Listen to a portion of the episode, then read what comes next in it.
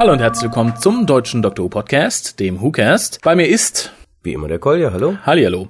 Wir haben letzte Woche nicht gecastet aus dem einfachen Grund, weil wir Human Nature und Family of Blood in einem durchbesprechen wollten. Ja, ist ja eine Doppelfolge und da macht das auch Sinn. Genau, hat sie auch verdient im Gegensatz zu Helen Rayners Doppelfolge, die eine mittelschwere Katastrophe war, wie ich möchte nochmal betonen möchte. Ich habe sie bis gerade verdrängt, du hast mich wieder erinnert. Die Schmerzen, die Schmerzen. Bevor wir loslegen, gibt's noch eine kleine Richtigstellung zum letzten Cast. Und zwar hatten wir bei den DVD-Veröffentlichungen The Time Warrior mit Invasion of Time verwechselt, was bedeutet, wir hätten dort nicht über den vierten Doktor reden sollen und nicht über die Invasion von Gallifrey, sondern über den dritten Doktor und das Erscheinen des Heiligen Grals in Form von Sarah Jane Smith als neuem Companion. Dann eher eine lohnenswerte Folge für die Leute, die nicht unbedingt das Innere der TARDIS sehen möchten, sondern gucken, wie Sarah Jane sich zum Companion des Doktors hochgearbeitet hat. Und gegen Mr. Potato Head antritt. Genau, das ist, glaube ich, die erste Folge, in der die Sontarianer auftreten. Genau. Ja, die Hitze zu der Zeit hat uns allen zu schaffen gemacht. Ich hoffe, ihr habt da ein bisschen Verständnis für. Kommen wir dann zu den Neuigkeiten, die sich in den letzten 14 Tagen angehäuft haben. Es sind nicht, nicht zu wenig wenige. Ne? Nein, wenig. es ist tatsächlich äh, relativ viel. Hätten wir nicht UNH zu sprechen, würden wir auch einen Cast rumkriegen, nur mit den News, glaube ich. Fangen wir doch mal an. Ähm, als erstes, und das ist vermutlich für einen Kontinent eher eine Trauermeldung als äh, ein Newsbericht, Torchwood wird ab diesem Monat auf dem australischen Sender Channel 10 ausgestrahlt. Erstaunlicherweise lief Doctor Who nicht auf eben diesem Sender, sondern im ABC Network. Das heißt, die Leute, die dann nur Channel 10 und nicht das ABC Network empfangen oder generell nicht gucken, sind dann von was ganz Neuem überrascht. Das ist so ein bisschen vergleichbar mit der Situation, als Buffy und Angel äh, sich getrennt haben. Die waren ja mal zuerst auf Fox, meine ich. Und dann ist Buffy zu Warner Brothers gewechselt und Angel blieb auf Fox. Und das war dann natürlich auch relativ äh, dumm. Ja, wobei da kann man sagen, okay, dann die Leute, die halt Buffy geguckt haben, haben gemerkt, Buffy ist weg, jetzt ist Angel da. Hier ist es ja so, die Leute schalten ihren geliebten Channel 10 ein und merken dann, es ist zum Homo-Agenda-Sender verkommen. Nein, Gay-Agenda, nicht Homo. Homo ja. ist ja schon wieder was Neues und da müssten wir schon wieder definieren, was Homo-Agenda ist. Dann ist das jetzt der Gay-Agenda-Sender. der Gay-Agenda-Sender. Ähm, und die Leute haben nicht mal die frohe Hoffnung, dass das was mit Dr. Who zu tun haben könnte. Die sehen das einfach und denken, oh mein Gott. Wird übrigens beworben mit dem Spruch Captain Jack, the man who cannot die. Ich nehme das jetzt einfach mal ohne Kommentar so entgegen. Ja, er erinnert wahrscheinlich ein bisschen an den Highlander. Mhm. Wo ist dein Schwert? Wo ist dein Schwert? Warum ist der schwul? Damit hast du es doch beantwortet. Schwule Highlander haben keine Schwerter. Dann ähm, gibt es News nicht von Dr. Who, sondern von einem seiner Schreiber, und zwar Mr. Paul Cornell, der aus gegebenen Anlass hier noch öfter Erwähnung finden wird dieses Mal. Und zwar wurde er von ITV, Schrägstrich Pro 7, angeworben, für die nächste Staffel von Prime Evil zu schreiben, der Serie, die Dr. Who das Fürchten lehren sollte. Allerdings mit etwas kuriosen Geschichten und seltsamen Dinosauriern aufzuprumpfen versuchte, was meiner Meinung nach ein bisschen in die Hose gegangen ist. Allerdings wird die Serie bald auf Pro 7 ausgestrahlt, dazu aber später mehr. Ich denke, das ist äh, äh, eine schlechte Kampfansage, weil sie sehen vermutlich, oh, Paul Cornell hat Human Nature geschrieben und Father's Day. Paul Cornell muss super sein. Tja, die haben noch nichts von Scream of the Schalker gehört. die Frage ist, welchen Paule kriegen sie? ja, ich, ich hoffe den Scream of the Schalker Paule weil ich denke, Paul Cornell hat durchaus die Fähigkeit, Glücksgriffe zu landen. Allerdings ist er sonst nur ein mittelmäßiger Autor. Ja, würde ich auch so einschätzen. Also ist, ist ein guter, ja. macht nicht viele Fehler und manches Mal brilliert er. Ja. Genau, aber ich fürchte bei Prime Evil, weil es ja ein Element ist, in dem er sich nicht auskennt, wird er vermutlich ein bisschen brauchen, um warm zu werden. Und das heißt, seine erste Folge wird vermutlich nicht so toll sein, wie sich ITV hofft. Ich denke aber schon, dass einige Leute denken, oh, guck mal, Human Nature war so klasse, schauen wir uns doch mal auf ITV die Folge Dino Nature an oder wie auch immer sie heißen mag. Wobei, vielleicht hat ja auch ITV die Hoffnung, dass der Name zieht. Das, ja, gehe ich von aus. Wobei ich denke, da sind sie falsch. Weil ich glaube, was die meisten Leute halt wahrnehmen, ist halt David Tennant bei Doctor Who und nicht die einzelnen Episoden. Zumindest die neuen, zumindest die neuen.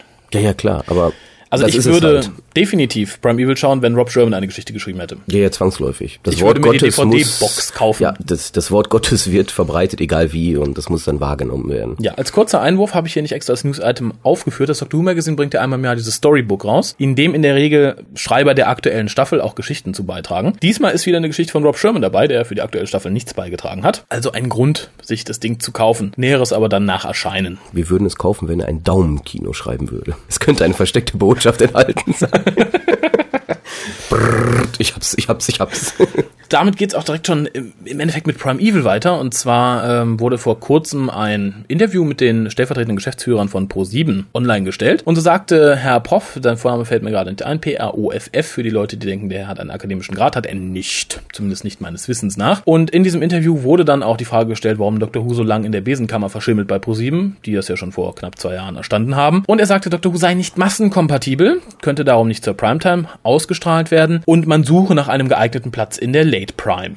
Ich möchte sagen, nicht massenkompatibel. Dr. Who hat momentan durchschnittlich 7 Millionen Zuschauer mit einem Share von fast 40 Prozent. Alleine in England. Ja. Läuft ja ansonsten weltweit fast schon. Ja, und äh, nicht massenkompatibel sagt jemand, der dafür gesorgt hat, dass wieder der Mystery Montag eingeführt wird, mit Serien wie unter anderem Blade, die Serie zum Kinoerfolg mit dem schwarzen Vampirjäger und der Serie Jericho über einen Atomanschlag, wenn ich mich nicht irre, die aber relativ äh, publikumsunfreundlich beendet wurde. Ja, und das wird wieder als Mystery Montag zur Primetime eingeführt, zusammen mit der von Pro7 co-produzierten Serie Prime Evil, Ja, in der es um Zeitreisen und Dinosaurier geht. Ja, aber das haben wir auch erwartet, weil als Pro7 dort einstieg, mussten wir damit rechnen, dass die das auch entsprechen. Und wir haben es ja auch sogar vermutet, Dr. Who vorziehen würden. Ja, haben sie diesmal getan. Im Interview wird dann so ein bisschen klar, dass man halt versucht, mit Prime Evil so den britischen Serienmarkt anzutesten, was natürlich absoluter Schwachsinn ist im Sinne von, wenn das nicht läuft, dann können wir Doctor Who auch nicht nehmen. Prime Evil läuft auch in England bei weitem nicht so gut wie Doctor Who. Es können natürlich Teil dieser Co-Produktion sein, dass ITV gesagt hat, hör mal, ihr strahlt erstmal unsers aus und Dr. Who erst später. Das kann natürlich sein. Ich denke, auch ProSieben wird nichts dagegen gehabt haben, zu sagen, okay, wir stecken da unser Geld rein, wird das zuerst verbraten. Meine Befürchtung ist, dass Herr Prof die neue Serie noch gar nicht gesehen hat, dass er sich an dem orientiert, was er von der alten Serie weiß, vielleicht jetzt was zur neuen Serie gelesen hat. Ja, ich denke auch so. Der gesamte Text, so wie er sich von ihm liest, das klingt so wie er, hat die alte Serie Ja. für schlecht befunden und sich dann die neue gar nicht erst angesehen. Was sehr traurig ist, weil soweit ich weiß, dass der Herr, der Doctor Who eingekauft hat selbst, der dafür verantwortlich ist und die Redaktion dafür, auch für die Übersetzung im Endesprechen mitverantwortlich war, ist ein recht großer Anhänger der Serie. Er fand sie zumindest nicht schlecht und war sehr interessiert dran. Vielleicht sollte er seinem Chef da mal die eine oder andere Folge auf den Schreibtisch knallen.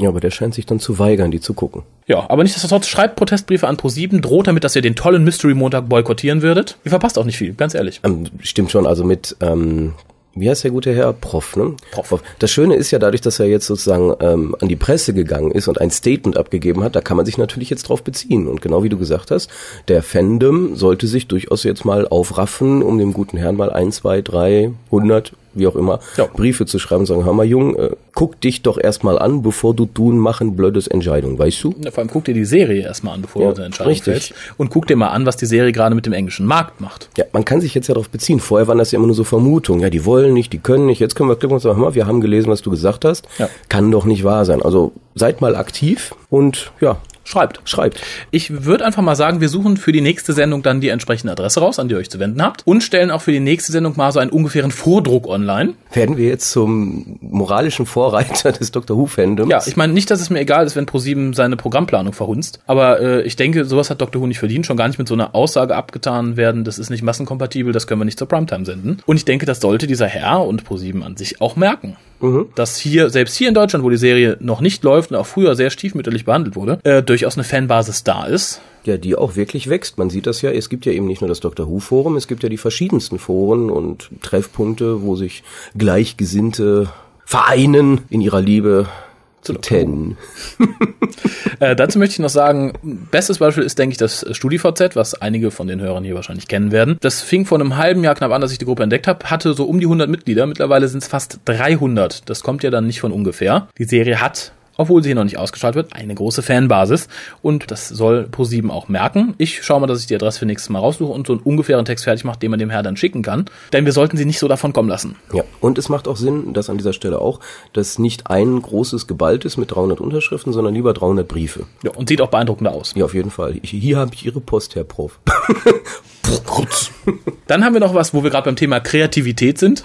Zumindest so um drei Ecken gedacht. Haben wir noch News für die kreativen Leute unter uns. Und zwar hat die offizielle Homepage von Dr. Who zusammen mit BBC Blast ein Gewinnspiel ins Leben gerufen. Und zwar soll man Ideen posten zu einem Dr. Who Online-Spiel, was dann in Flash umgesetzt werden soll. Die Randbedingungen sind wie folgt. Das Ganze soll ungefähr 10 bis 15 Minuten Spielspaß bieten. Soll nicht auf einer speziellen Folge basieren, kann durchaus aber alle Monster der neuen Serie beinhalten. Sollte aber dann auch austauschbar sein. Also man sollte sich jetzt nicht darauf verschweifen, ein exklusives Slesin-Ankleidespiel zu machen, sondern tatsächlich, man sollte darauf vorbereitet sein, dass die Monster auch ausgetauscht werden. Und es sollen keine Monster der alten Serie drin vorkommen. Buh, buh. Das Spiel der Siegeridee wird dann natürlich in Flash veröffentlicht. Folgeplätze gewinnen dann Goodiebags von BBC Blast und der BBC. Da machen wir doch mit, oder? Hast du eine Idee? Jetzt habe ich schon ein bis zwei. Aber du möchtest nicht mit den Hörern teilen. Natürlich nicht. Wir simulieren den WhoCast online als Flash-Spiel. Das ist eine gute Idee. Zwei, zwei so Charaktere, denen kann man dann Wörter in den Mund legen. Äh, dann gibt es, das ist auch kein News-Item, es war nur eine Kuriosität am Rande, die mich sehr gefreut hat. Und zwar erzählte ich ja letztes Mal von der Chelsea Flower Show, in der auch dieses äh, Objekt mit der TARDIS steht.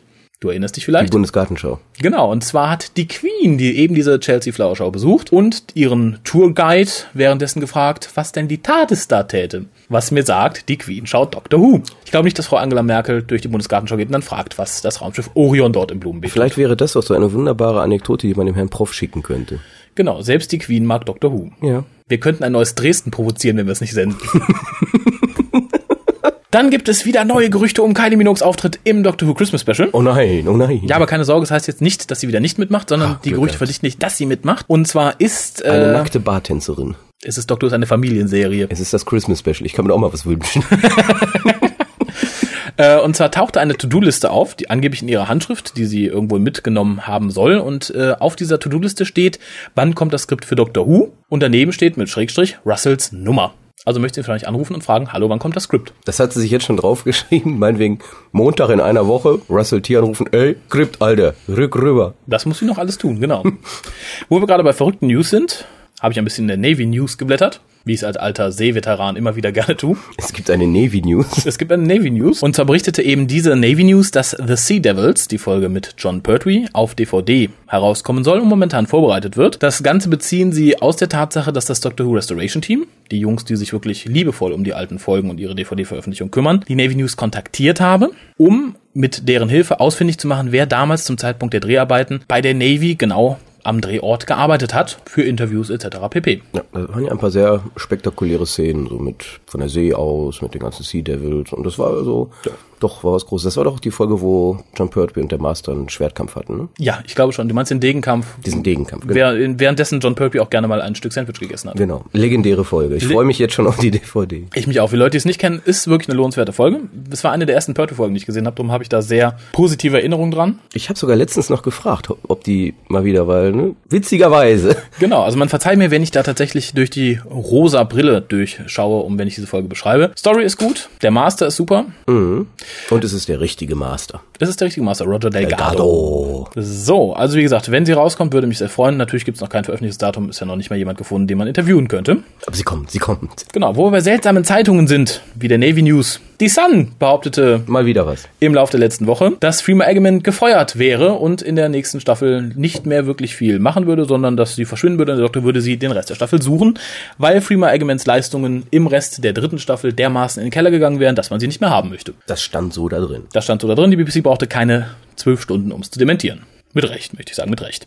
Dann tauchte auch ebenfalls ein paar Tage später auf, dass Doctor Who nach der vierten Staffel eingestellt werden würde, weil Russell T. keine Lust mehr hätte, Produzent zu spielen. Da muss man aber sagen, ein Körnchen Wahrheit wird da drin sein. Ja, denn ich denke, RTD wird wirklich nach der vierten Staffel gehen. Wurde ja mehrmals angedeutet. Er hat von Anfang an gesagt, er möchte nicht ewig bei Doctor Who bleiben. Und das war das Körnchen. Genau, das war das Körnchen. Aber es braucht uns im Endeffekt nicht scheren. Doctor Who hat jahrelang ohne Russell T. Davis funktioniert. Ich, ich denke auch, die BBC wird halt, das habe ich auch schon in Foren geschrieben, nicht den Fehler machen, das Zugpferd schlechthin einfach zu canceln. Ganz Nein, im Gegenteil. Ich glaube, wir müssen eher die Befürchtung haben, die werden das irgendwann totreiten. Ja, Dieses berühmte tote Pferd, was weitergeritten Das wird wird. sich ähnlich wie zur äh, Staffel von McCoy am Ende einfach auslutschen. also das ist eher die Gefahr, die wir irgendwann mal, irgendwann mal haben werden. Ja. Und nicht, dass die sagen werden, boah, die sind so toll, jetzt machen wir Schluss. Nein, ich habe aber die große Hoffnung, dass gerade nach RTDs Weggang ein wenig frischer Wind auftaucht. Die BBC wird, denke ich, nicht den Fehler machen, die Stelle des Executive Producers freizulassen. Ich meine, wurde während der Serie zwar sehr selten ein Executive Producer benutzt, ansonsten teilt sich halt die normalen Producers diesen Job. Ja, es ist so ein bisschen, seine Rolle ist ja auch so ein bisschen, wie nannte sich das bei Perry Roda in der Serie? Das war so die Exposé Factory. Also er ist mehr so der Ideengeber und Overseer der gesamten Produktion und dass der Handlungsstrang verläuft.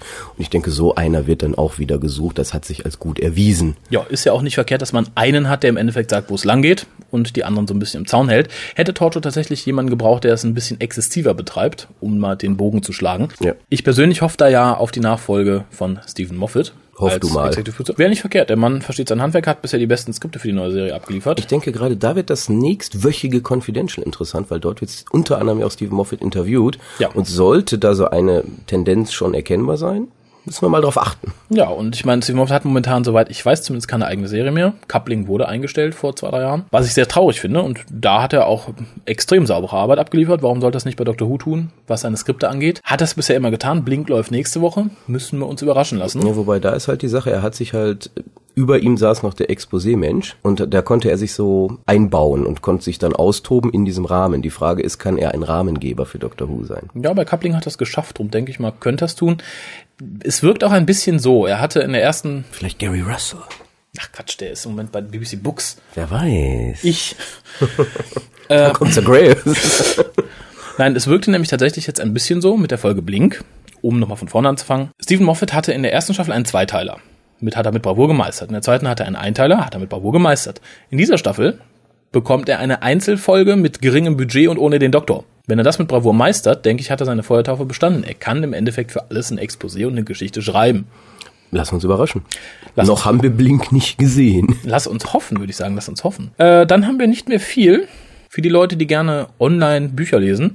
Das E-Book zu Human Nature ist wieder online. Sie hatten es ja vor die, für die Veröffentlichung der Folge dann offline genommen.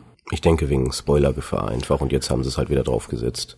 Genau, für die Leute, die es immer noch nicht begriffen haben, Human Nature, das Buch, handelt vom siebten Doktor und seiner Begleiterin Benny. Bernice Surprise Summerfield.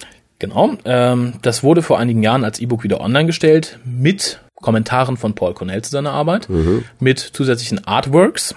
Und diesmal gibt es noch einen, einen Sondertext, sage ich mal, nämlich äh, Paul Cornell hat einen Artikel geschrieben über die Konvertierung des Buches zum Drehbuch. Ja, das muss ich auch noch lesen, da war ich noch nicht hinten dran. Ebenfalls wird aber, denke ich mal, ganz interessant werden, weil es ja doch den einen oder anderen Unterschied zwischen Buch und der Folge gibt, die Kolja gleich bestimmt etwas weiter ausweiten wird, denn er hat das Buch ja nochmal gelesen Ich habe befürchtet, dass du das androhen würdest. Ein großes News-Item haben wir noch, denn es sind im letzten Doctor Who Magazine die Schreiber für die vierte Staffel bekannt gegeben worden. Richtig. Hooray! Fangen wir doch mal an mit den Leuten, die uns schon altbekannt sind. Russell T. Davis wird vier Folgen schreiben und das Christmas Special. Finde ich okay. Gerade in der dritten Staffel hat er bewiesen, dass er da doch sein Handwerk versteht und mittlerweile, glaube ich, auch sicherer geworden ist, was die Plots angeht. Ich finde das witzig, dass dieses Christmas Special jetzt wirklich so eine Institution geworden ist, weil hätte Ja. man ja auch nicht mit gerechnet am Anfang. Wir hatten ja immer gedacht, da kommt eins und das war dann. Und dann hieß es ja, gibt noch ein zweites, ja toll, aber jetzt scheint das ja wirklich zum Standard zu gehören. Ja, finde ich auch sehr schön, weil ich glaube, in England wird es tatsächlich sehr schnell als Tradition aufgenommen, dass man dann am Christmas-Tag eine Doctor Who-Folge guckt. Ja, wobei es ist halt, je nachdem, wo es hingeht, welche Richtung. Also wenn ich jetzt wieder so eine kreischende Spinnenfrau habe, dann kann ich darauf verzichten. Ich sage nur Kylie Minogue. Ich wollte es nur sagen. Ja, wie gesagt, aber ich denke, es ist als Idee an sich nicht schlecht, eine 14. Folge zu haben, die dann an Weihnachten läuft und die Zeit bis zur nächsten Season verkürzt. Ja, richtig, die ja eindeutig immer noch zu kurz ist, die Season. Definitiv. Dann kommt zurück Helen Rayner mit einer Doppelfolge. Hoffentlich Das- ohne Daleks. Das ist dann jetzt die Einschränkung zu Hooray, es sind gute Schreiber dabei. genau, aber vielleicht, geben wir die Hoffnung nicht auf, beweist sie diesmal, dass auch Frauen für Dr. Who schreiben können. Die Möglichkeit besteht ja immer noch. Ja. Vielleicht schreibt sie auch wieder eine Scheiße wie dieses Jahr, dann äh, sehe ich schwarz. Dann haben wir zwei Folgen verschenkt nächstes Jahr. Dafür darf Stephen Moffat wieder einen Zweiteiler schreiben. Dann kehren drei Leute zurück, bei denen ich eher gemischte Gefühle habe. Zum einen Gareth Roberts, Ist okay. solider Schreiber. Dann Stephen Greenhorn hat uns dieses Jahr mit The Lazarus Experiment beehrt. Finde ich in Ordnung, wenn er bei seinem Stil bleibt, das alles etwas klassischer zu schreiben als der Durchschnitt. Bin ich Ja gut, die zufrieden. ganze Tendenz geht ja hin zu einer sehr klassischen Doctor Who-Serie wieder. Ja, und dann wird sich freuen, dass Tom McRae, der letztes Jahr Rise of the Cyberman und The Age of Steel verbrochen hatte, wieder mit dabei ist. Ja, es gab ja einige im Doctor Who-Fandom, die Rise of the Cybermen und Age of Steel sehr gut finden. Ja. Und in dem Sinne denke ich, wenn er weiter sowas macht, ein paar Werte, wird er dann befriedigen können. Äh, Uns nicht, denke ich. Nein, aber es macht Sinn. Es ist im Endeffekt eine solide Folge gewesen für den Durchschnittsschauer. Ja, ich glaube wirklich, die, die Umsetzung, daran hat so ein bisschen gelitten. ja Wir hatten ja auch, äh, damals Graham Harper war ja der Regisseur. den hatten wir damals Und war, verteufelt. den haben wir ziemlich äh, verteufelt. Wir sagten, also waren sicherlich gute Ideen dabei, aber die Umsetzung war eine Katastrophe. Und jetzt muss man halt sehen, ob es dann wirklich so war, ob wirklich nur das Schreiberische okay war, nur die Umsetzung schlecht oder ob es halt auch am Schreiberischen lag. Dann vor allem erscheint er eine Einzelfolge zu pinnen. Insofern hat er damit vielleicht auch ein bisschen mehr Erfolg als mit einer Geschichte, die sich über zwei Folgen erstreckt. Muss er wenigstens keinen Cliffhanger machen. Dann haben wir zwei neue Schreiber dabei. Zum einen James Moran, über den ich auf Anhieb leider nichts im Netz finden konnte heute. Und zum anderen Keith Temple, der bisher grandiose Sachen wie EastEnders und Casualty geschrieben hat. Das kann nur gut werden. Ja, aber ich habe da ein bisschen die Vermutung, dass RTD die Jungs schon länger kennt und darum gesagt hat, kommt mal mit. Macht mal was. Ihr versteht euer euch. Handwerk. Ja, vielleicht wird das eine von diesen Familienfolgen mit Family ähm, Jones. Martha. Family Jones. Das wäre aber zu abgedroschen. Wir holen uns einen Eastender-Schreiber, um eine familiäre Folge zu schreiben. Ja, wieso nicht? Wenn er das kann. Gruselig, sage ich dann nur gruselig. Ja, wenn das kann, warum soll das nicht machen? Warum soll man sagen, mach jetzt eine Folge auf Gallifrey oder was? Macht ja keinen Sinn. Ja, weil Gallifrey weg ist. Ja, lach nicht. Alles ist möglich. Ja, bei RTD auf jeden Fall. Äh, damit schließen wir auch den News-Teil der heutigen Sendung. Ja, war ja recht übersichtlich. Ja, es waren viele News-Items, aber die waren auch schnell abgefrühstückt. Ganz kurz dann noch zur Statistik, bevor wir uns Human Nature und der Family of Blood widmen. Human Nature hatte 7,1 Millionen Zuschauer mit 36,3% Share in den Overnight Ratings. Erfahrungsgemäß steigt das Ganze ja noch ein bisschen, wenn alle Ergebnisse da sind. Family of Blood hatte leider nur 6,6 Millionen Zuschauer. Allerdings, und das ist die gute Nachricht, mit 39,1% Share. Heißt, es haben weniger Leute Fernsehen geguckt diesen Samstag als letzten Samstag. Aber mehr Leute von diesen Leuten haben sich dann dazu entschlossen, Dr. Who zu schauen. Das ist schon mal positiv. Daraus könnte man jetzt den bösen Schluss ziehen, dass Dr. Who dafür sorgt, dass Kinder weniger rausgehen und viel vom Fernseher hängen. Auch bei gutem Wetter. Möchte ich an dieser Stelle nicht weiter vertiefen. Wäre zu traurig. Das Wort Geek kommt mir in den Sinn, aber auch das möchte ich nicht weiter auswalzen. Ja, Human Nature, worum ging es? Grob gesagt, flieht der Doktor vor der Family of Blood, welche insgesamt eine Lebensspanne von noch drei Monaten hat und sich von den Lebensspannen anderer Leute ernährt sozusagen und damit ihr Leben verlängert und sie sagen halt jetzt den Doktor, weil er ein Time Lord ist und unendlich lang Richtig. lebt. Das wurde ja in der Fernsehfolge mehr oder weniger grob erläutert. Im Buch ist es da ein bisschen ausführlicher. Es geht halt darum, dass die Family die heißt ja auch anders im Buch, aber ist ja auch im Endeffekt, ja, wir sprechen die Fernsehfolge. Ähm, jeder, jedes Mitglied kann genau ein weiteres Mitglied erzeugen mhm. und dadurch hat man, ich glaube, bis zu sechs in einer Familie und wenn die dann tot sind, sind die tot, Familie tot. Punkt. Dadurch, dass man sich aber die Fähigkeiten der Zeitwanderer aneignet und dazu insbesondere das Regenerieren, kann natürlich jeder dann noch 13 Mal regenerieren, in diesen 13 Regenerationen jeweils wieder einen. Und das ist halt die Idee, die dabei entsteht, dass man diese riesige Familie, diese riesige Armee hat, die dann das Universum erobern kann. Ähm, der Doktor flieht natürlich dann vor denen. Sie sind Jäger. Sie können ihn riechen im Endeffekt. Das wird in der Serie zumindest sehr deutlich. Und um sich vor ihnen zu verstecken, verwandelt er sich in einen Menschen oder lässt sich in einen Menschen transformieren, lässt sein Gedächtnis löschen, überträgt all diese Informationen in eine Taschenuhr, die er ständig mit sich trägt und stellt Martha als seine Haushälterin ein. Er selbst nimmt das Leben eines gewissen John Smith ein, Lehrer im Jahre 1913. Ja, was ein tatsächlich echter Charakter ist. Also es ist jetzt nicht so, dass er so tut, als wäre er John Smith. Nein, nein, er ist sein Körper, sein Körper und sein Geist ist komplett umprogrammiert, so dass er nicht nur denkt, sondern er ist wirklich John Smith. Genau, was immer wieder wie Schatten auf ihn einbricht, ist natürlich die Historie des Doktors. Er verarbeitet das als Fiktion in einem Buch, welches man übrigens in der Serie sehr schön sah, diverse Male, gezeichnet mhm. und geschrieben. Können wir später darauf eingehen. Ich versuche erst die Geschichte grob zusammenzufassen. Dieser John Smith verliebt, dieser John Smith verliebt sich dann im Laufe seines neuen Lebens in, in diesem Fall eine Krankenschwester, die an seiner Schule arbeitet. Und äh, ja, die Family of Blood spürt ihn allerdings dann auf über Umwege bemächtigt sich verschiedener Leute. Zum einen einem Jungen aus der Schule, Mr. Baines, einem nahegelegenen Bauern ist es, glaube ich. Da ist nicht so ja, ist richtig, ist ein Bauern. Dann ähm, ein kleines Mädchen mit einem roten Ballon. Richtig. Und der eine andere Putzfrau, die zweite Maid. Freundin von Martha. Die ganzen machen dann Jagd auf den Doktor. Sie ahnen, dass er der Time Lord ist, können allerdings nicht feststellen, warum er plötzlich Mensch ist, fordern ihn diverse Male auf, sich zurückzuverwandeln, was er natürlich nicht kann, weil auch seine Taschenuhr mittlerweile von einem jungen Mann gestohlen wurde, der mehr und mehr Züge des Doktors annimmt, eben weil er die Uhr diverse Male öffnet mhm. und sich auch mit ihr verbunden fühlt. Im Confidential wurde gesagt, dass der Junge auch vorher schon Züge des Doktors aufwies, weil er halt vom Typ her ähnlich und ist deswegen wie der Doktor ist. empfand die Uhr ihn als geeignet. geeignet. Genau. Äh, Master nimmt dann mehr oder weniger das Ganze in die Hand, scheucht den Doktor, als in einer gefährlichen großen Szene die Leute im Ballroom zusammen gefercht werden und die Family halt droht, Leute zu erschießen, wenn der Doktor sich nicht augenblicklich zurückverwandeln würde. Was er nicht kann und später auch nicht will. Genau. Ja, im Laufe der Geschichte die Martha mehr oder weniger regiert. Sie ist diejenige, die das Ganze vorantreibt. Gerät der Doktor wieder in seine Uhr und wird halt vor die Entscheidung gestellt, sich zurück in den Doktor zu verwandeln und damit ihn selbst, also John Smith, auszulöschen oder es nicht zu tun. Das Ganze macht er dann auch für den Zuschauer erst unsichtbar, um halt auch die Family of Blood reinzulegen. Verdammt die Familie mit dem ewigen Leben, aber unter seinen Konditionen. Richtig.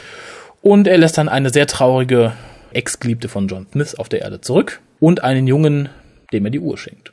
Den Tim. Genau, den sie dann viele Jahre später auch nochmal besuchen und der mittlerweile ein Kriegsheld geworden ist. Was so ein bisschen der ganzen Idee widerspricht, dass er ja eigentlich ein Pazifist im Herzen sein soll, der Charakter. Ja, fand ich auch. Es wirkte nämlich dann so ein bisschen, siehste, der Doktor hat dafür gesagt, dass du ein cooler Kriegsheld wirst und der Doktor weiß es auch zu ehren. Ich denke mal, es war aber so ein bisschen dieses britische, wir müssen ja, ja. unsere Kriegshelden ehren. Deswegen haben sie auch beim Confidential so unheimlich viel über diese Trenches da berichtet, was eigentlich eine, eine Minute ist in der Folge ja. ungefähr. Und trotzdem wurde da ein riesiges Brimborium drum gemacht, wie toll die doch wieder den Ersten Weltkrieg nachgestellt haben. Und das Buch endet dann ja ähnlich, aber anders, weil er ist ja dann, der Junge ist ja dann auch alter Mann, kurz vorm Tod und ist in den Armen seiner Familie, wenn man so will. Ja. Und ähm, trotzdem kommt der Doktor nochmal vorbei und sagt ihm sozusagen auf Wiedersehen. Also in dem Sinne stirbt dann nicht ein Kriegsheld oder ist in seinen letzten Zügen, sondern wirklich der Familienmensch, der glücklich geworden ist, der immer anscheinend friedlich war. Der im Endeffekt das Leben hatte, was dem Doktor, gerade wie es in dieser Folge gezeigt wird, verwehrt bleibt, nämlich ein schönes Familienleben. Richtig. Nee, das ist richtig. Das ist aber nur einer der Unterschiede zum Buch. Ja, wobei, worauf du jetzt noch gar nicht eingegangen bist, warum heißt das Ding denn überhaupt Human Nature? Das ist einer der Unterschiede zum Buch, wie ich schon ausführen wollte. Denn die Grundprämisse im Buch war ja, dass der Doktor sagte, ich möchte dieses Böse, dieses, man muss dazu erwähnen, der siebte Doktor war immer ein bisschen düsterer. Ja, und das, das hat auch eine Vorgeschichte. Also es ist jetzt nicht so, dass man Human Nature nehmen kann und es sagt so, hier fängt jetzt eine Geschichte an, sondern das ist einfach eine Folge von dem, was vorher alles passiert ist. Also es war ein sehr düsterer Doktor zu dem Zeitpunkt, der im Endeffekt äh, über Gleichen gegangen ist, fast schon. Dem seine Freunde auch wirklich egal waren als Freunde und der einfach dann gesagt hat, ich brauche mal Urlaub vom Ich. Genau. Und hat gesagt, ich will einfach jetzt ein Mensch sein. Und äh, hier ist das ja mehr so eine Flucht vor den anderen, dass er sich verstecken will, aber dann im Laufe dieser Handlung entdeckt, was es heißt, Mensch zu sein. Also es ist, man, äh, man landet am gleichen Punkt, aber obwohl man aus falschen Richtungen, unterschiedlichen Richtungen gekommen ist. Und auch nämlich in der Fernsehfolge ist ja so, dass der Doktor erkennt, was es heißt, was ist die menschliche Natur. Und ja, da gibt es ja verschiedene Antwortsätze. Zum Beispiel gibt es ja die Möglichkeit zu sagen, einfach kriegerisch zu sein mhm. oder eben nicht kriegerisch zu sein, heldenhaft zu sein, nicht heldenhaft zu sein. Also er muss das alles abwägen. Liebe, nicht Liebe, all dieses, das alles. Und als Mensch entschließt er sich dann Held zu sein und nicht als Doktor. Das ist ja auch der wichtige Punkt. Das ist aber in beiden Buch wie Serie gleich. Also auch da ist es im Endeffekt so, er beschließt, John, John Smith muss sterben, ich muss sterben, damit alle anderen leben können. Und ähm, das ist, denke ich mal, das Menschlichste, was er getan hat im Buch zu diesem Zeitpunkt. In der Serie ist es, glaube ich, nicht ganz so beeindruckend, so dramatisch. Ja gut, er hat halt John Smith geopfert, nehmen wir hin. Aber gerade im Buch ist es jetzt wirklich so, er hatte hier die Möglichkeit, endlich frei zu sein, endlich den Doktor abzuschütteln. Aber der Doktor war dann doch notwendig und er hat dann dieses Opfer, diese Bürde wieder aufgenommen. Ja, ich denke, das ist generell das Problem. Um eben diesem Buch gerecht zu werden, hätte es äh, keinen Zweiteiler gebraucht, sondern meiner Meinung nach einen Vierteiler mindestens. Ja. Unter der Prämisse, dass man in den Folgen vorher auch das ein bisschen vorbereitet hätte, warum der Doktor dann Mensch werden will. Ganz genau, aber wobei dieses hätte man sogar theoretisch mit der Staffel, so wie sie denn jetzt war, machen können.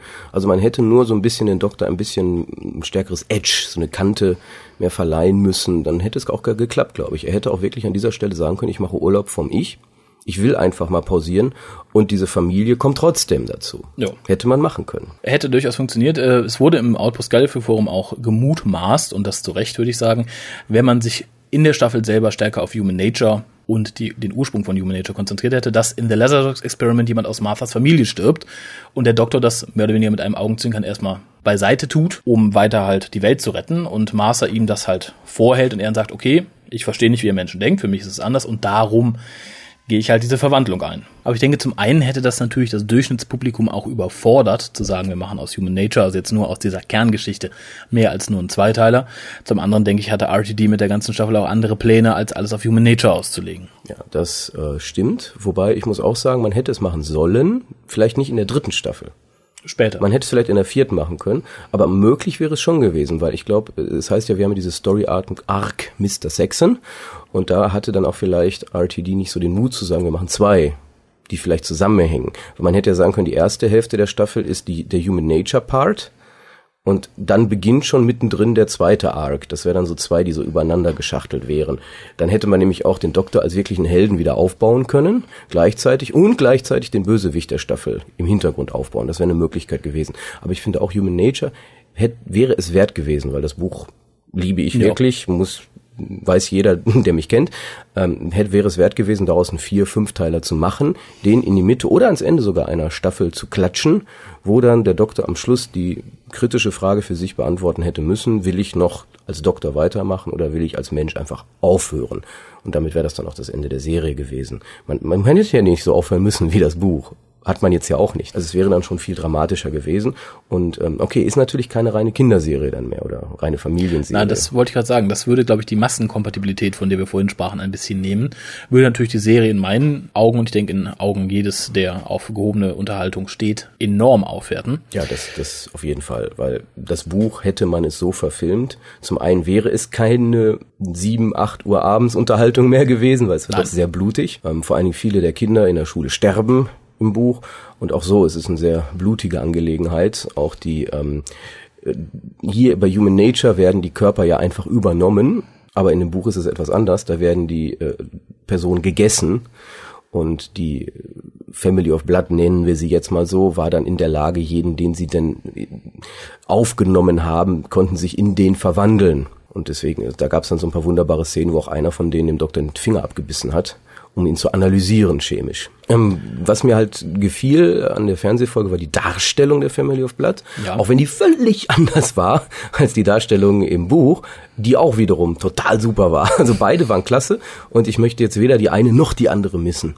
Ja, ich wollte eigentlich mit den Negativpunkten anfangen, aber fangen wir mit den Positivpunkten an. An Positivpunkten bleibt natürlich das ausgesprochen gute Casting zu erwähnen. Äh, zum einen scheint, wie auch diverse Mal im Forum bemerkt wurde, die BBC einen ausgesprochenen talentierten Menschen dazu zu haben, um Kinder zu casten. Das zog sich durch alle Staffeln, jedes Kind, was wir hatten, von dem Mädchen in Girl in the Fireplace über The Doctor Dances, die Kinder da, bis hin jetzt zum jüngsten Mitglied der Family of Blood und den übrigen Mitschülern. Alles brillante Schauspieler. Zu dem jüngsten Mitglied möchte ich noch sagen, fünf, sechs, sieben, acht, was der Doktor hier wohl macht.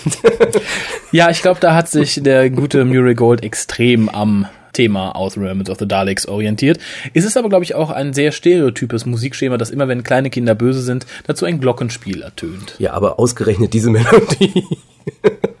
ich sage ja Stereotyp. Weiter zu den positiven Sachen. Wie gesagt, das Casting war einmalig, die Family of Blood. Alle ausgesprochen insbesondere lustig. Baines. Insbesondere, insbesondere Baines, der als, ich glaube, als wirklicher Mensch sehr viel langweiliger aussieht und die Augen nicht aufkriegt als in dieser Rolle. Äh, einige mochten ihn nicht. Ich finde, die Rolle ist brillant besetzt und ich hätte ihn auch gerne in einer anderen Rolle öfter mal wieder gesehen. Psycho, sage ich dann, Psycho. Und Guter mag, Anführer auf jeden Fall. Ja, und ich mag so Psycho-böse. Passte sehr gut. Es ist ja auch nicht, es ist ja tatsächlich ein bisschen verwunderlich, dass Baines als Sohn der Family of Blood da oder weniger den Ton angibt und nicht der Papa. Ja, aber das ist okay. Das ist auch im Buch so, dass nicht unbedingt der Älteste der Chef ist, sondern dass die haben alle ihren eigenen Charakter und es gibt halt einen, der ist dann immer der geborene Anführer. Und in dem Fall war das halt Baines. Wobei, wir, wir könnten jetzt ja, ich da waren so viele tolle Szenen bei, nur das ja. war man, meistens war auch visuelle Gags, wie zum Beispiel, wo die das Zimmer durchsuchen und äh, meinen dann mit dem Zettel, ja, hier, das könnte hilfreich sein, oder wo ja. die den Kopf schräg legen, das ist und so riechen. genial. Ja, ich finde eh, es ist, wir haben ja schon länger beobachtet, dass die dritte Staffel gerade insgesamt sehr viel gefestigter wirkt und sehr viel mehr Selbstvertrauen ausstrahlt als die ersten beiden Staffeln. Äh, mit einem Schwank zur klassischen Serien, finde ich, und das macht auch dieses Physical Comedy aus. Es ist dieses, wie sie riechen, wie sie schauen, der Doktor, der plötzlich rückwärts geht und die Treppe runterfällt im ersten Teil von Human Nature. Ja, weil er ja verliebt ist. Ja, das, so in dem Maß habe ich das letzte Mal tatsächlich bei Tom Baker gesehen. Mhm, richtig. Am Rande vielleicht bei Mac, in den frühen McCall-Folgen, aber im Endeffekt ist es wieder Baker. Ja, man muss es ja nur mal jetzt wirklich vergleichen mit, den, mit der Familie Slisin. Es ist ja himmelweiter und es ist, als wenn da zwei unterschiedliche Serien sind. Ja, definitiv. Human Nature fokussiert für mich so die Entwicklung der dritten Staffel. Es ist eine klassische Folge, weil die auf einer klassischen Geschichte aus einem klassischen Buch. Wir haben wieder sehr viel mehr kleine Comedy-Aspekte, die nicht die Geschichte ausmachen, sondern wirklich so am Rande. Wie gesagt, das mit dem Doktor, der die Treppe runter hätte man sich sparen können. Oder man hätte seine Unsicherheit anders charakterisieren können. Aber gerade indem man so macht. Man hat's direkt. Ja. Man hat direkt alles, was das war man in dem Fall will. ganz auf den Punkt und wie gesagt, das erinnert mich sehr stark an Baker, der halt das öfter mal über seinen Schal fiel, irgendwo runterfiel. Und das vermisste ich halt tatsächlich gerade bei David Tennant in der zweiten Staffel ein wenig. Was gefiel mir noch an der Folge? Es ist, es ist so vieles. Alles eigentlich. Die Folge an sich, wenn man das Buch außen vor lässt und sagt, ich ignoriere es jetzt einfach mal, ja. dann ist es eine der besten Folgen der neuen Serie. Kommt nicht in meinen Augen Girl in the Fireplace ran. Nein, definitiv nicht. Um Dalek herum, würde ich sagen. Ja. Und dementsprechend in meiner All-Time Top 10 Doctor Who Fernsehfolgenliste dicht an der Top 10, vielleicht sogar ganz knapp drin. Ja.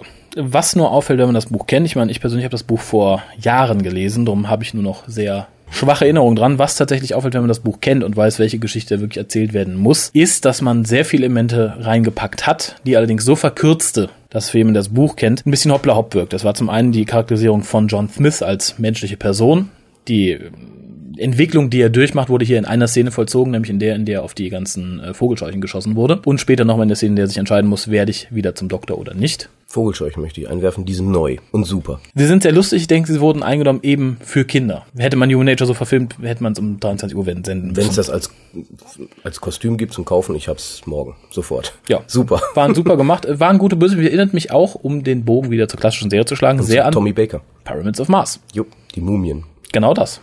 Vom, von der Bewegung her, vom Aufbau, und ich denke, es ist für Kinder auch sehr erschreckend. Es sind Vogelscheuchen, die man vielleicht, ich kenne mich jetzt mit englischen Vogelscheuchen nicht so aus, ich habe Vogelscheuchenkunde in der Schule immer geschwänzt. Darum weiß ich nicht, ob englische Vogelscheuchen wirklich so aussehen, aber ich könnte es mir gut vorstellen. Ja, zumindest zu der Jahreszeit, in dem Jahr. Es erinnerte ja an den Fotos im Vorfeld ein bisschen an äh, The Mark of the Rani, in der der Master als Vogelscheuch verkleidet scheinbar wochenlang auf einem Feld auf den Doktor wartet. Was ja auch im Human Nature dann ein bisschen so den Bogen schlägt am Schluss äh, das Ende von Baines, der dann auch für Jahre als Vogelscheuch auf dem Feld Vielleicht wartet. ist er dann der Master. Ja, Bei der Mark of, nein, ich weiß es auch. Nein, aber was halt, du hast da einen Punkt angesprochen, den möchte ich aufgreifen. Und zwar, ich glaube, jemand, der das Buch gelesen hat, dem gibt die Folge mehr, als jemand, der nur die Fernsehfolge sieht. Eben weil diese Punkte, die nur angeschnitten werden, die machen mehr Sinn mit dem ganzen Hintergrundwissen.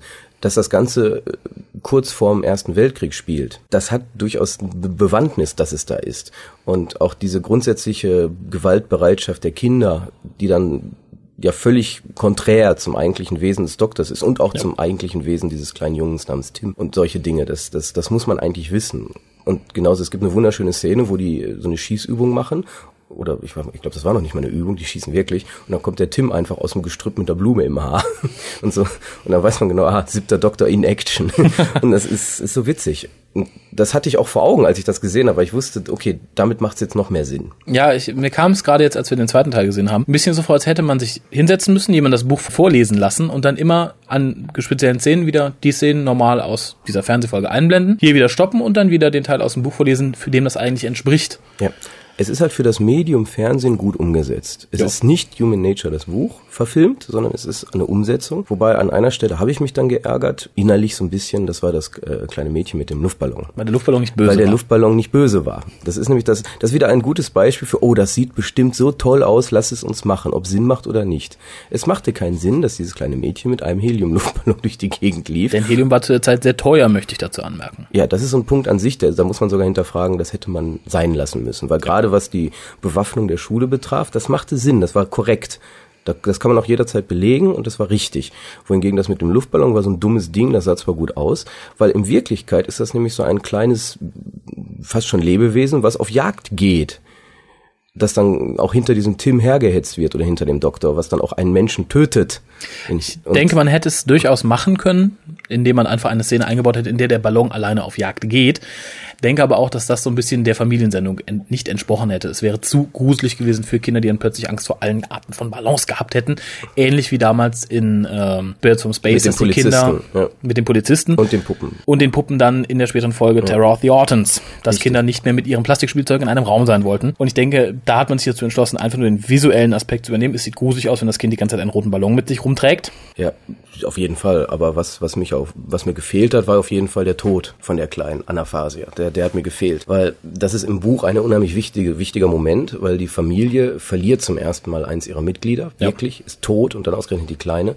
Und die sprengen die Schule mit einer Fusionsbombe in die Luft. Enorm wichtig. Im Endeffekt für den weiteren Verlauf der Handlung und ähm, für die Charakterisierung, was später noch passiert, äh, wichtiger Wendepunkt. Genauso wie die, ähm, da gibt es eine Zeitkugel um das Dorf, dass kein nichts mehr rein und raus kann. Es gibt auch eine Ar- Armee im Endeffekt, die gar nicht auftaucht in dieser Folge. Also im Endeffekt, da wird ein Dorf bombardiert und keiner kommt.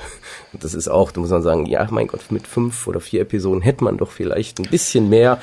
Aber ich bin zufrieden. Ja, Human Nature war befriedigend. Wird auch hier wieder angedeutet, denn diesen Bombenangriff haben wir im Endeffekt, der aber hier innerhalb von wenigen Minuten abgefrühstückt ist. Ja, und das sind einfach nur ein paar Raketen, die auf das Dorf abgeschossen Ja, werden, ja, im klar. Gegensatz zu einer Fusionsbombe. Aber gerade das Ende der Kleinen und das Ende der ganzen Familie fand ich, gab der Fernsehepisode eine neue Wendung, die ich sehr positiv begrüßt habe. Denn David Tennant wurde auch schon in der zweiten Staffel und im Christmas Special mit einer sehr unfreundlichen bösen Seite charakterisiert, die meiner Meinung nach immer ein bisschen unterentwickelt war. Das deutete sich an, hier durch einen Satz, hier mal durch ein recht brüskes Auftreten, durch Anschreien, im Christmas Special dann durch das äh, Vernichten der Brut der Spinnenkönigin. Ja, allein schon im ersten Christmas. Special war, hat er auch gesagt, also er ist nicht mehr so ganz forgiving oder irgendwie sowas, hat er ja gesagt. Ja, und auch in School Reunion betont er, dass er jahrelang vergeben hat und es nicht mehr einsieht. Er gibt jetzt eine Warnung aus und dann ist Schluss. Ja, und das ist er jetzt anscheinend wieder. Ja, das wurde hier diesmal das erste Mal wirklich explizit gezeigt, indem er nämlich die ganze Familie zu ewigem Leiden verurteilt im Endeffekt. Er friert sie alle in der Zeit ein, mehr oder weniger. Irgendwie, wobei da hat auch einer wunderbar im Forum geschrieben, also das ist schon grenzwertig, weil irgendwelche magischen Fähigkeiten wie der Doktor sperrt sie in alle Spiegel. Ja, also weißt, das weißt du, woran ist- es mich erinnert? Oh, weißt nee. woran es mich erinnerte? Cartmill. Ja, richtig. Komplett Cartmill, das, ist war das. Ja. Ich fand es aber gut, weil das war das, was für mich Doctor Who ausmachte, als ich es damals das erste Mal gesehen habe. Das war dieses mysteriöse, dieses etwas übernatürliche und Gerade die Stelle mit dem Spiegel, also kurz für die Leute, die es vielleicht noch nicht gesehen haben oder die es nicht verstanden haben, weil sie der englischen Sprache nicht so mächtig sind. Der Vater wird in unzerstörbare Ketten gelegt und in das Center eines, ich glaube, weißen Zwerges gesperrt. Die Mutter in ein neu entstandenes schwarzes Loch, wo ich sie auch hinter den Ereignishorizont oder irgendwie sowas. wo sie dann auch ewig leben muss. Und das Mädchen wurde in einen Spiegel gesperrt, beziehungsweise in jeden Spiegel. Und wenn man jemals in einen Spiegel guckt und, Und- meint, und- etwas zu sehen, Das dann ist es die kleine Anastasia. Und ich finde es nicht unbedingt für eine realistische Science-Fiction-Serie, aber für eine Mystery-Serie, was für mich Doctor Who ursprünglich immer war, ausgesprochen gelungen. Es ist ein gelungenes Ende, es ist eine gelungene Erklärung. Das ist Curse of Fenric Level im Endeffekt. Ein bisschen schon, ja. Und im Endeffekt auch das Ende von Baines, der als ewig auf dem Feld stehende Vogelscheuche Ja, das so ewig auch nicht, weil in einer, ein, eine, ein Jahr später, Ja, aber im, ja, er ist ja gefrozen in time. Vielleicht steht er da wirklich sein Leben lang. boing.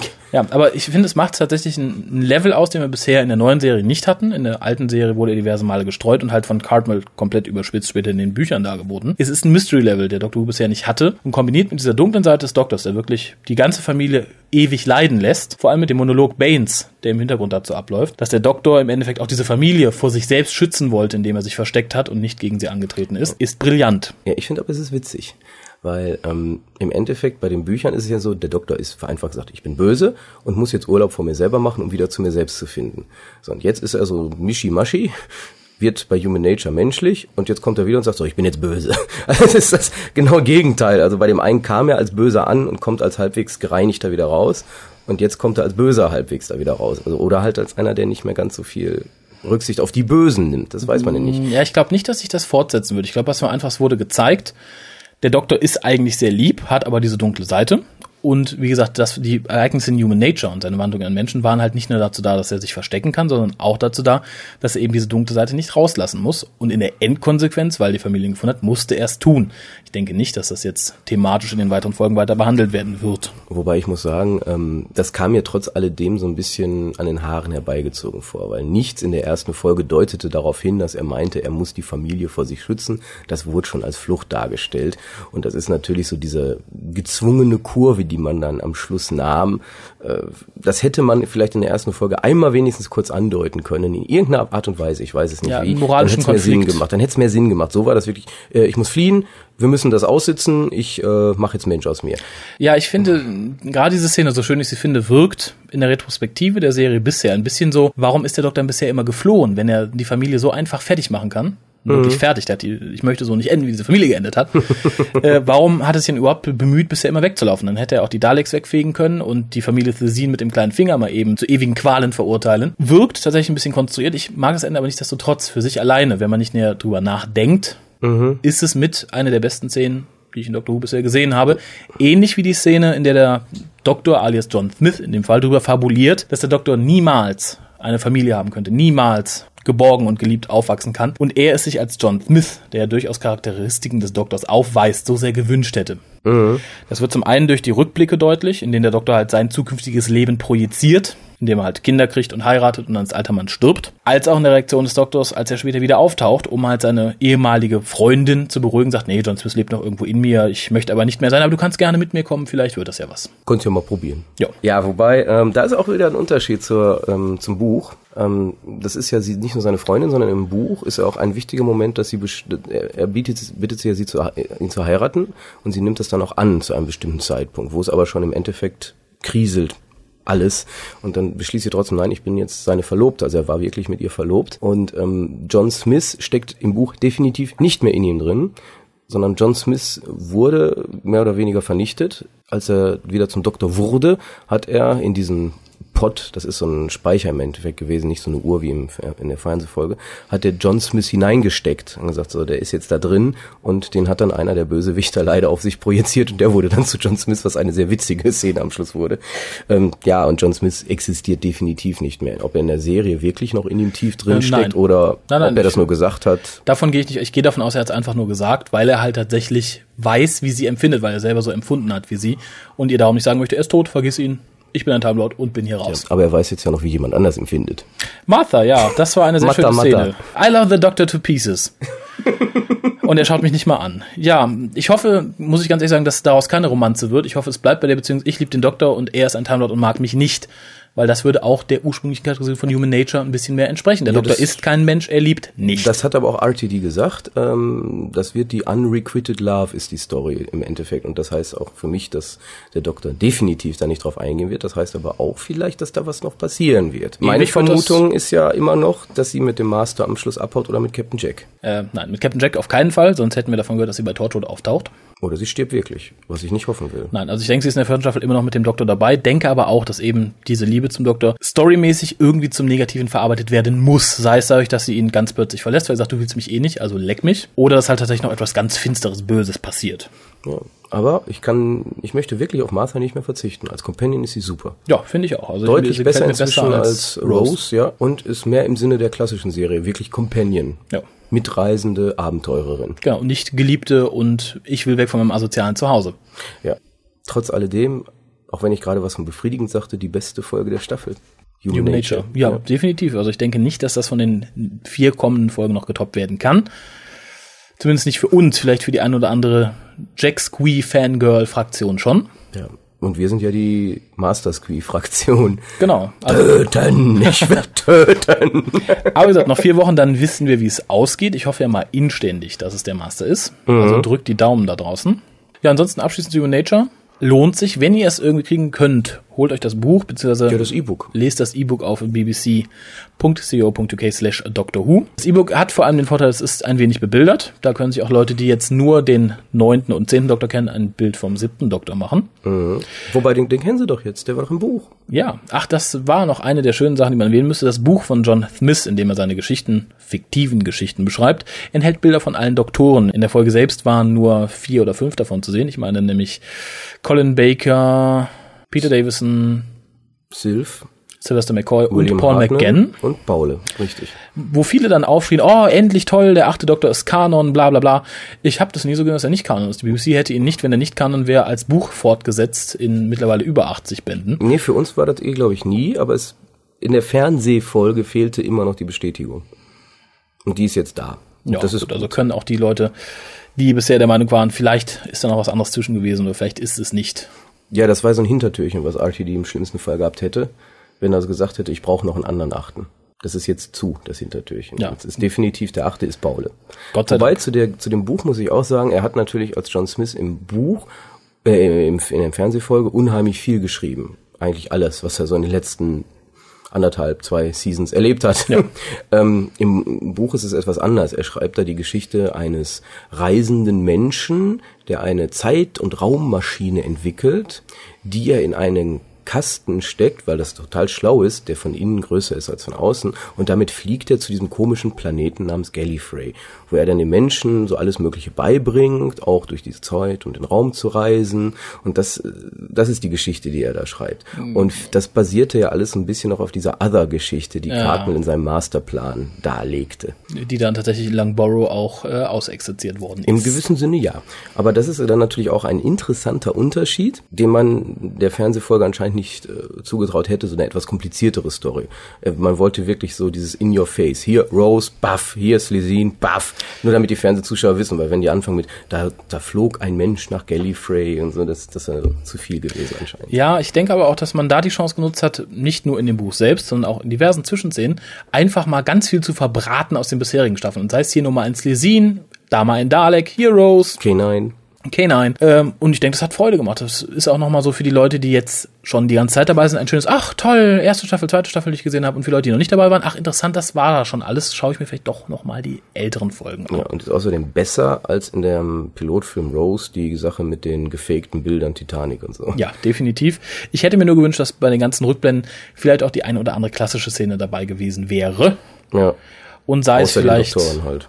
und sei es vielleicht wirklich nochmal hier ein halbwegs vernünftiges Monster. Man muss ja nicht gerade äh, die Viecher aus Nightmare of Eden nehmen. Oder die Handpuppe aus Terror of the Zygons. Ja, also für die Leute, die es noch nicht gesehen haben, schaut's euch an, wenn wir euch den Spaß nicht verdorben haben. Aber ich denke, spoilen werden wir hier nicht viel können. Dass der Doktor nicht ewig John Smith bleibt, werden die meisten wissen. Dass die Family of Blood nicht überlebt, werden sich die meisten auch gedacht haben können. Nur, dass der Doktor diesmal aktiv sehr böse zu ihnen ist, ist vielleicht das Neueste. Ja, ansonsten kann ich nur sagen, es gibt keinen Grund, das Buch jetzt nicht zu lesen, weil es doch signifikant an manchen Stellen anders ist und man also sich nicht nur zurücklehnen muss und sagen muss, ach nee, ich weiß ja, wie es ausgeht. Nein, wisst ihr nicht. ihr wisst auch verschiedene andere Handlungsstränge nicht und äh, er, er kriegt auch so sehr viel Hintergrundinformation, die im Endeffekt das Gucken von Human Nature und Family of Blood noch mehr versüßen. Genau. In diesem Sinne, schaltet auch nächste Woche wieder ein, wenn wir Blink besprechen. Die Low-Budget-Folge für diese Staffel. And whatever you do, Don't blink.